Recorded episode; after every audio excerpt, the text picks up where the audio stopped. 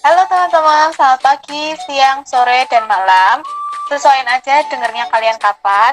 Kembali lagi sama aku di podcast Kitawan Emas, yang tentunya selalu menarik untuk didengar ya. Eh, mungkin kalau buat pendengar setia sih udah hafal sama aku, udah kenal sama aku, tapi buat orang yang baru pertama kali denger, mungkin belum kenal sama aku, jadi aku bakal perkenalan lagi secara singkat aja. Halo, kenalin aku Galo Ayu Mustika Sari, mahasiswa di salah satu universitas di Salatiga. Inisialnya UKSW. aku kenalan lagi biar kalian sayang sama aku karena kan ada pepatah tuh tak kenal maka tak sayang. Iya. Yeah. eh, diam dulu ya Ibu. Ini siapa ya pengganggu ini? Nggak tahu kan belum kenalan jadi belum ada yang tahu Oke, oke. Aku mau tanya dulu sama pendengar kita yang lagi di rumah. Uh, sebelumnya apa kabar kalian semuanya? Yang pasti aku berharap kalian selalu baik, sehat dan selalu bahagia.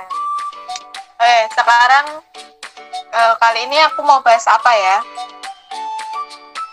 Oke, kalian udah lihat dari judulnya aja kita bakal bahas tentang paradigma bahwa BK adalah polisi sekolah.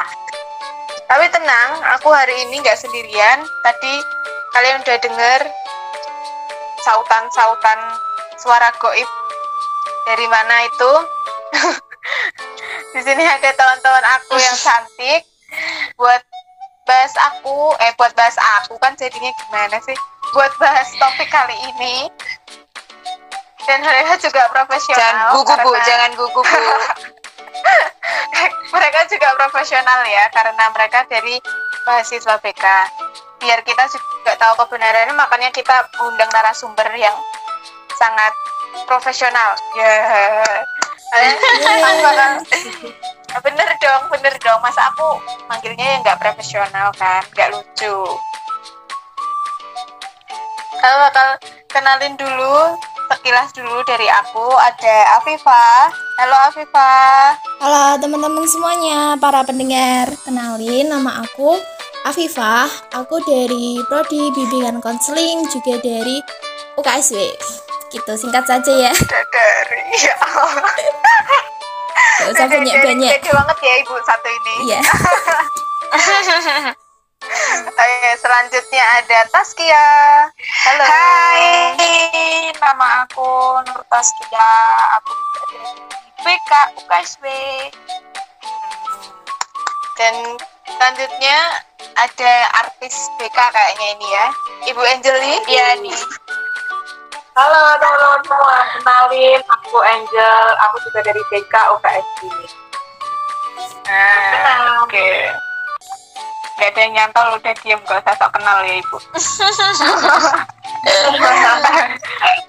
Buat kalian nih uh, udah dengar tadi udah kenalan juga mungkin kalau ada pendengar kita yang cowok-cowok pengen cari cewek gitu kan bisa DM aku nanti kalau misal gebet satu bonusnya dua. Kalau yang mau sama Ayu juga DM aja nggak apa-apa. Enggak enggak. Aku kan nggak jomblo. Gimana sih Oh, ya, ya. um, kita bahas topik permasalahan kita ini karena kita udah nggak ketemu lama juga. Aku mau tanya dulu kalian apa kabar? Apa kesibukannya kalian sekarang? Otak gimana? Masih sehat? Atau udah? Uh, aduh kalau saya sih otak udah setengah agak nggak sehat ya bu. Ya karena ini udah mau akhir semester jadi tugasnya tuh oh my god banyak banget. Sok sibuk ini ya mas? Bukan ini ya kayak emang udah sibuk banget. Oke. Okay. mungkin cukup lah ya buat pemanasan sebelum bahas hari ini. Gak usah banyak-banyak juga kalau kenalan gitu. Soalnya aku udah yakin nanti nggak ada yang nyantol sama kalian. Oh ya makasih ya. Ya kita langsung aja ya bahas langsung masuk ke pembahasan ini. Ini, aku mau membahas tentang BK bimbingan konseling. Kalau buat kita sih udah nggak asing tentunya karena kita udah ngelewatin pendidikan dari TK sampai lulus SMA mungkin juga ada yang tahu juga tapi kalau aku sendiri tahu BK itu mulai dari SMP soalnya aku pikir SD emang ada nggak sih Kalau se setahu aku sih dari SD itu ada ya, cuma eh, yang mengampu itu juga guru SD-nya yang mengajar, jadi enggak mendalam gitu BK-nya di SD. hmm, berarti emang sebenarnya ada tapi mencakup Ya, menjadi guru SD juga ya betul. Oke oke. Eh, ini lanjut dulu dari pengalaman aku lagi. Eh, nanti kalian bisa benerin kalau emang aku salah karena aku kan di sini orang awam ya. Kan aku tahu BK itu kan dari SMP dan aku itu juga dulu mikirnya kalau BK itu cuma buat orang yang suka bikin onar, nakal, pokoknya bermasalah gitu deh. Lah itu mesti angkutnya langsung ke BK. Makanya waktu aku SMP itu takut banget sama yang namanya BK karena aku sering lihat mereka ngurus siswa-siswa yang bermasalah dan lain-lain itu. Ya sebenarnya itu pemikiran aku aja sih ya sebenarnya. Tapi ya aku takut aja gitu. Jadi kalau dipanggil kayak ya aku salah apa nih? Wah aku bikin honor apa ya? Kayak gitu. Nah aku mau dengar dari teman-teman kalau kalian sendiri itu gimana Kalau buat aku sendiri sama sih, aku juga tahu BK itu sejak SMP. Terus eh, aku tahu guru BK itu dia juga mengajar dalam mengambil mata pelajaran, tapi sama siswa-siswa itu mereka tetap takut gitu sama guru BK. Kalau dipanggil guru BK mereka kiranya bisa nakal. gitu. Hmm, berarti emang paradigmanya udah dari dulu terus terus Eh, kalau aku sih beda ya, aku taunya dari SD.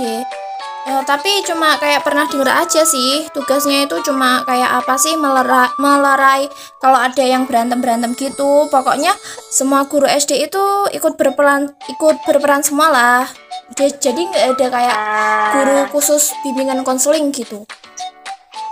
ah oke oke terus ada lagi? Kalau aku, kalau aku sama sih kayak kamu yuk. Jadi aku tahu BK itu dari SMP juga, tapi kayak kerjanya tuh santai banget gitu loh. Guru BK tuh kayak Hmm, ketat, iya kayak benar-benar. santai, terus kayak kayak jarang banget gitu kan ngaj- eh, ngajar di kelas jadinya kayak Ah, iya tuh, benar. gitu ya guru BK. Heeh. Tapi kalau sekalinya turun tangan tuh langsung nyangkut anak yang nakal-nakal gitu.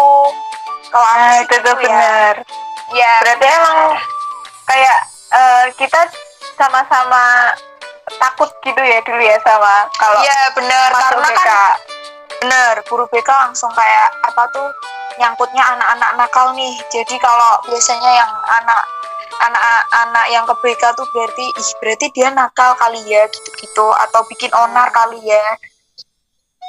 Ya, berarti kalau misal aku simpulkan dari eh, pengalaman aku sama kalian, kita sempat salah memahami BK itu apa. Iya. Aku sempat baca BK itu bukan yang kayak gitu sebenarnya.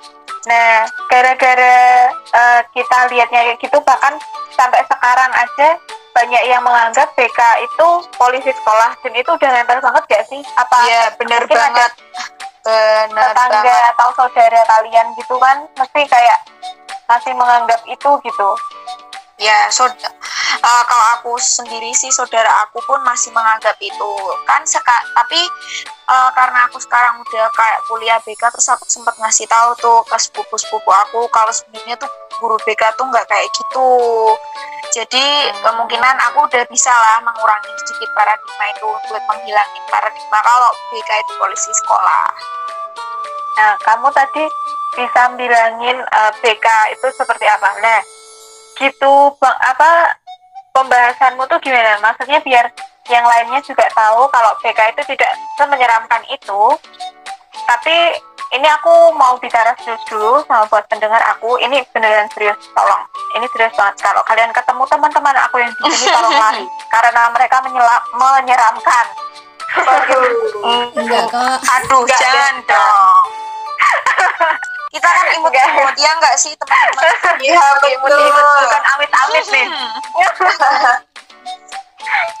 Kayak bercanda ya guys. Teman-teman aku di sini cantik baik semua ya. Nanti masalah biaya akhir nggak usah ya Aduh, jangan nih. Aku udah nyempetin waktu buat ngisi podcast ini. Enggak sih, sepertinya aku juga ikhlas kok. oh aduh eh emang teman-teman aku baik-baik sekali loh guys Oke. kita kita lanjut lagi berarti eh, dari semuanya itu paradigma itu tuh sebenarnya cuman anggapan aja Eh, kalau kebenarannya sendiri sebenarnya tuh BK apa sih Nah, nah ini siapa nih nih. yang yang siapa nih yang mau jawab nih? Aku Om aja Bimpa, deh. Om Bimpa. Enggak, enggak usah. Aku aja. Ngegas ya, Bu. Ibu. ya. Aku kan sebagai aku kan sebagai calon konselor yang baik gitu kan ya. Aku mau mencoba menjelaskan di sini. aduh. Ya silakan. Oke. Silakan, Bu. Oke. BK itu sebenarnya banyak banget kalau kita bahas pengertiannya. Cuman secara umum nih ya, yang kita pakai itu BK itu sebuah proses pemberian bantuan begitu yang dilakukan melalui wawancara konseling baik secara langsung maupun tidak langsung.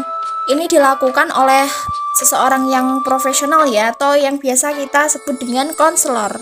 Nah, seperti kita ini kan calon-calon konselor dan guru BK.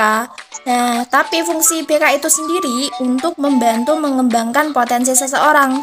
Kita juga bisa memberikan bantuan kepada individu yang sedang mengalami suatu masalah atau yang ingin keluar dari masalahnya. Nah, seseorang yang kita berikan bantuan ini biasa kita sebut konseling. Gitu. Oh, gitu. Wih, keren nih jawaban Afifah keren nih. Biasalah. Ibu Brownie. Amin. Minimal serius. kalau eh, kalau kita dengar dari penjelasan Ibu Afifah tadi emang BK itu sebenarnya nggak cuman kerjaannya gitu-gitu aja guys. Nah aku jadi kepo nih karena udah masuk ke eh, kamu udah menjelaskan pengertian apa itu BK. Kan kalian jalan semester 4 dan itu pasti udah mempelajari banyak banget kan pastinya ya. Nah Iya. Betul. menurut kalian sendiri sebenarnya tuh tugas BK itu tuh apa aja sih? Nah, eh, aku bantu jawab ya. Jadi Nggak boleh ya? menurut Iya iya sumber bangga. yang aku dari yang aku baca dan yang kita pelajari selama ini bimbingan konseling sendiri merupakan salah satu komponen dalam keseluruhan sistem pendidikan di sekolah. Siswa guru orang tua dan masyarakat ternyata nih masih banyak yang belum memahami dan mengetahui nabi di sekolah. Nah ada tujuh tugas ternyata teman-teman. Tujuh tugas guru BK yang pertama yaitu melakukan studi kelayakan dan need assessment pelayanan BK. Yang kedua menyusun dan melakukan program BK yang untuk kegiatan, pembimbingan BK, eh, serta pengolahan data hasil bimbingan dan konseling. Yang ketiga ada melaksanakan program pelayanan bimbingan dan konseling. Yang keempat menilai proses dan hasil pelaksanaan BK. Yang kelima, analisis hasil pelayanan kita. Yang keenam, melakukan tindak berdasarkan hasil pelayanan kita. Dan yang ketujuh, mempersiapkan diri menerima dan berpartisipasi aktif dalam kegiatan kepengawasan oleh pengawas kita. Nah, itu tadi ada tujuh tugas kita di sekolah. Hmm, gitu. Berarti emang Eh, mu- mungkin itu Apa, tujuh Ibu? tugas tuh sebenarnya cuma eh, bertujuh itu baru sebagian mungkin ya teman-teman dari tugas Ah. BK sebenarnya masih banyak banget tugas BK kalian bisa cari tahu di internet atau kalian bisa tanya ke guru BK kalian buat eh apa tuh namanya buat eh, kalian bisa tahu apa sih sebenarnya bu- tugas guru BK selain yang disebutin sama Angeli tadi Betul banget. Nah, tuh berarti teman-teman eh, bisa kalian bisa tahu sendiri bahwa tugas BK itu banyak banget sebenarnya dan nggak cuma buat anak-anak yang nakal aja. Ya, Atau- betul. cuma buat anak yang bermasalah aja. Nah, aku apa namanya kalau kayak gitu kan berarti ada leb- ad- tugas BK tuh sebenarnya lebih penting daripada tugas guru. Bisa dibilang gitu? Ya kurang lebih sih bisa dibilang gitu kan menurut aku sih pendapat orang beda-beda ya jadi ada yang Iya. lebih penting gurunya guru pelajaran atau ada yang lebih penting guru BK jadi menurut aku anggapan itu beda-beda Nah, gitu. Berarti emang sebenarnya berat ya jadi guru BK itu ya. ya bener Nah, kalau kita lanjut bahas tentang paradigma tadi, sebenarnya eh, dasar atau asal anggapan kayak gitu tuh dari mana aja sih? Eh, kalau dari aku sebenarnya anggapan-anggapan yang kayak gitu nih sebenarnya pada dasarnya tuh salah. Anggapan yang salah ini harusnya eh maaf, maaf. Anggapan yang salah ini biasanya tuh disebabin dari bisa dari peserta didiknya itu sendiri atau mungkin dari guru BK-nya itu sendiri. Nah, Hmm. harusnya kita itu eh, anggapan-anggapan kayak gitu tuh harusnya dibenerin sebagaimana mestinya supaya maksud, peran, fungsi, dan tujuan bisa terrealisasi, terrealisasi secara optimal. Hmm, gitu. Terus Nah, ya benar. dari mana aja lagi nih? Aku setuju banget sama Taskia. Anggapan yang salah itu sebenarnya banyak banget. Nggak cuma BK itu tentang polisi sekolah.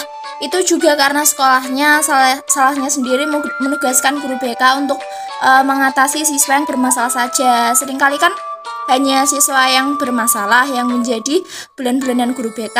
Nanti ketika ada Nah, iya Nah, tuh.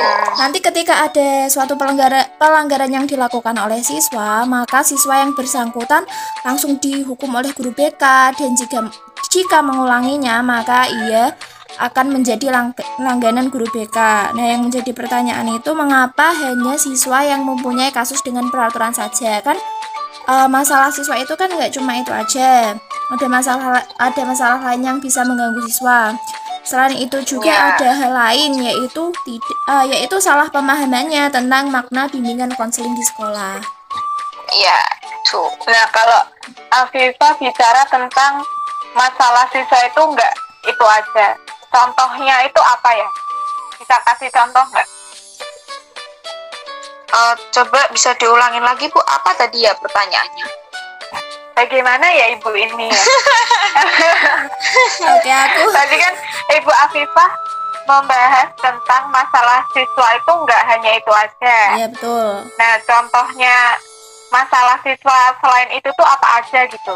Oh, bisa aja itu siswanya itu mungkin ada masalah dengan temannya gitu, ada masalah teman sekelas. Ya, mungkin Ah, atau gitu. bisa juga masalah pribadi yang enggak sembarang orang uh, meng- uh, bisa diceritain. Jadi mungkin dia bisa nyaman ke kita. Betul. Nah, itu juga Hmm. bisa. Hmm, gitu. Berarti atau mungkin misal siswanya atau mungkin siswa itu butuh eh, kayak salah eh, pilih jurusan apa apa untuk masuk ke perkuliahan Nah, atau Ya, sekali. bisa juga butuh motivasi belajar, tanya sebenarnya belajar yang efektif itu gimana atau gimana ya caranya bisa memak- uh, menghargai waktu, memanage waktu, banyak sih sebenarnya. Hmm, berarti emang tugas BK banyak banget ya bun. Aduh, yang denger aja pusing. Kalau kita udah mengulik eh, dasarnya itu gimana? Nah, kalau kalian sendiri sebagai calon guru BK, sebagai seorang konselor, bagaimana cara kalian buat menghilangkan paradigma itu? Nah, mungkin dari aku dulu kali ya. Ya, ya. Oke. bosen nih kamu terus. ya, ya, ya, boleh, boleh, boleh. Jadi kan aku ini eh ke depannya mau jadi seorang guru BK. Nah mungkin eh aku besok kalau udah jadi guru BK, yang pertama tentang banyak banyak eh, siswa hanya eh, mengetahui eh, menganggap bahwa siswa yang bermasalah saja yang datang atau didatangkan kepada guru BK. Sebenarnya bimbingan dan konseling ini bukan bengkel bagi para siswa yang rusak. konseling juga membantu menyelesaikan masalah-masalah lain pada siswa. Kayak misalnya masalah hubungan dengan teman, hubungan dengan guru lain, kayak uh, maksudnya guru lain itu guru mata pelajaran, terus masalah pribadi yang menghambat lancarnya proses pembelajaran di sekolah.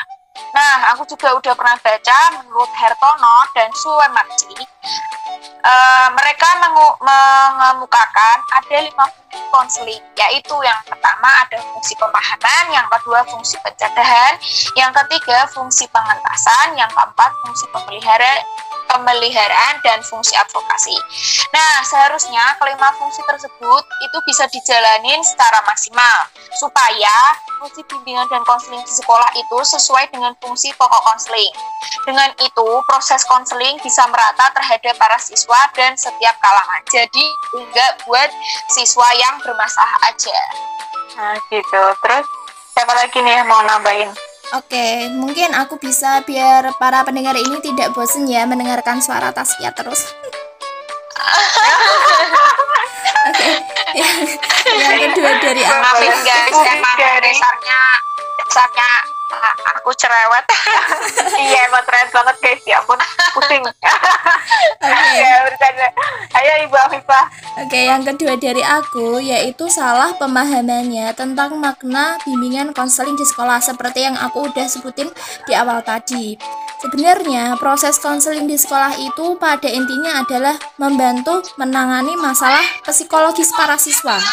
Nah, masalah psikologis yang dimaksud itu ialah segala hal yang menjadikan kondisi mental para siswa itu tidak tenang, seperti stres, konflik, frustasi, hingga depresi. Nah, kenakalan para siswa itu tentunya menjadi objek konseling untuk guru BK.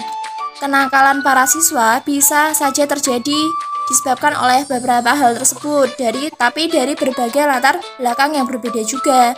Maka perlu pemahaman yang tepat mengenai makna bimbingan konseling di sekolah agar para siswa bisa mendapatkan bantuan dalam menangani masalah psikologisnya sehingga proses pembelajaran di sekolah menjadi berjalan maksimal gitu.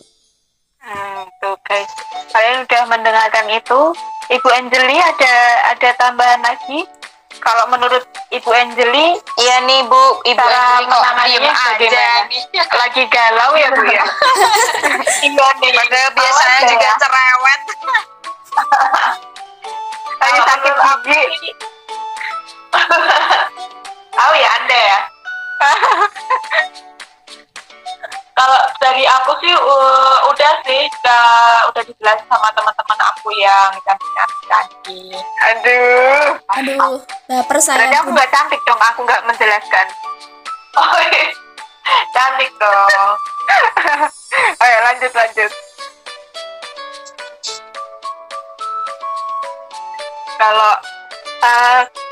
tadi kan emang uh,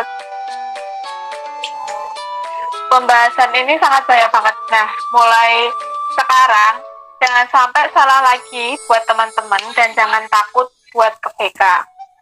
Sebenarnya kalau buat pelajaran itu uh, banyak banget dan mereka itu udah ada prinsip buat jaga kerahasiaan. Jadi nggak usah malu, nggak usah takut kalau dibocorin kan pasti ya, udah dijamin dong rahasianya ya enggak iya betul, iya, betul. karena soalnya tuh bimbingan dan konseling oh mungkin Bu Viva aja kali ya oh, iya. sedikit sedikit aja nih. terus nih aku. Sedikit aja nih teman-teman. Soalnya di bimbingan konseling nanti itu ada namanya uh, asas kerahasiaan nanti. Teman-teman ya, jangan betul. khawatir pasti kerahasiaan kalian akan terjamin sama kita gitu intinya kan lagian guru BK juga nggak bakal kan ngebocorin ke teman-teman kalian. Kayak misalnya nih ih si A tadi habis dari BK loh terus aku bocorin tadi dia bikin masalah. Nggak juga kita nggak bakal kayak gitu. Yeah. jadi tenang aja teman-teman. Kalian bisa langsung ke BK aja kalau semisal kalian mau cerita atau butuh solusi Oh, berarti kalau misal aku cuma butuh pendengar, berarti bisa ya datang bisa ke kalian banget, ya? Bisa banget, Hmm, tuh guys. Kalian bisa dengar sendiri, kalian bisa menghubungi langsung kalau kalian stres ya, biar mereka yang menangani, biar mereka tambah stres, nggak apa-apa. Kena mental. Jadi eh, kalau eh, buat kita sebagai eh, berarti aku konseli kan di sini ya. Ya, betul.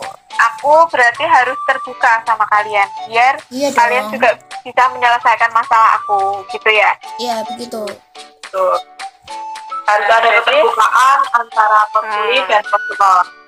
Nah tuh guys bisa didengarkan dan kalian harus memahami. Jadi kalau misal ada teman kalian atau saudara kalian nih yang masih takut atau salah paham dalam menangkap BK, kalian bisa jelasin kalau BK tuh sebenarnya tuh kayak gini, nggak cuma ngurusin anak nakal aja, tapi Atau bantu mungkin aku. kalian bisa kasih share link ini buat dengerin mereka, dengerin podcast ini. Ah, Ide. iya.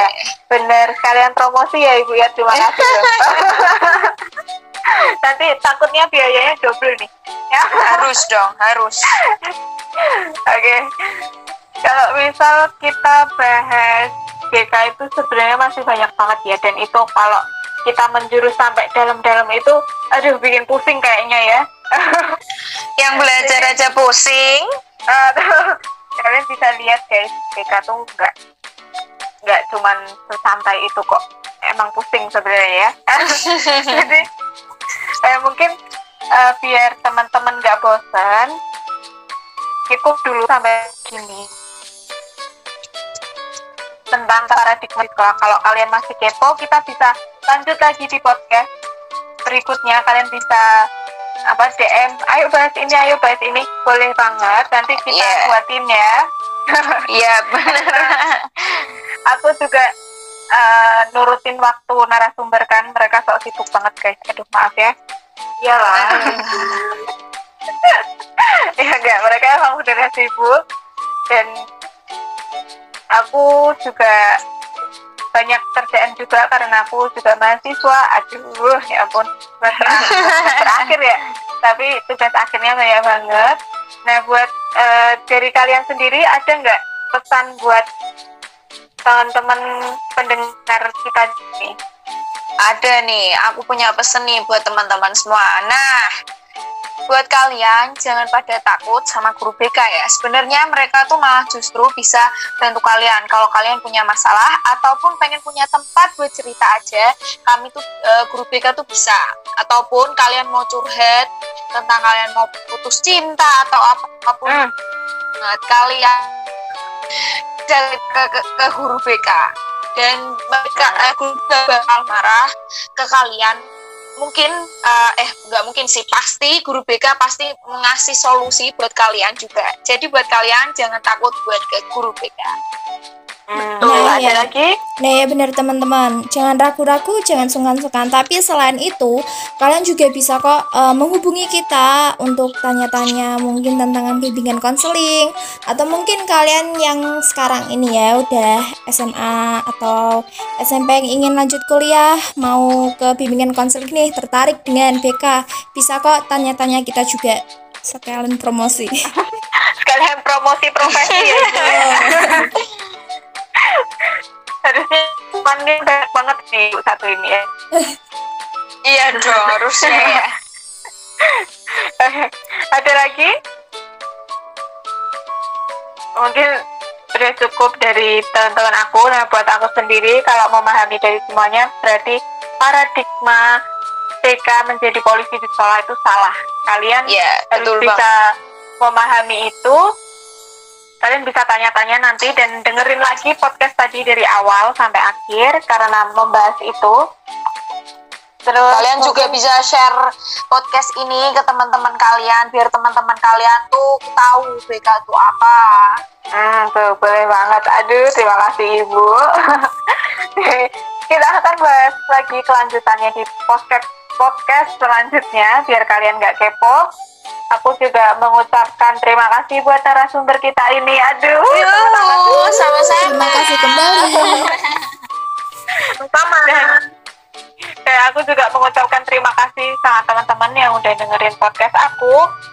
Aku juga mengingatkan jangan lupa jaga kesehatan, tetap mematuhi protokol kesehatan karena kita masih di dalam pandemi yang masih belum berakhir. Jangan lupa apa? Jangan lupa nambah vitamin, olahraga itu juga biar menambah ke mana pun. Jangan lupa buat jaga jarak juga. Nah, iya. Corona masih ada guys. Iya tuh masih ada. Pokoknya harus harus hati-hati dulu biar kita bisa ketemu lagi secara langsung di sekolah. Aku berharapnya seperti itu. Aku sekali eh, mengucapkan terima kasih sekali lagi dan sampai jumpa lagi. Bye. Thank you. Bye bye. Thank you.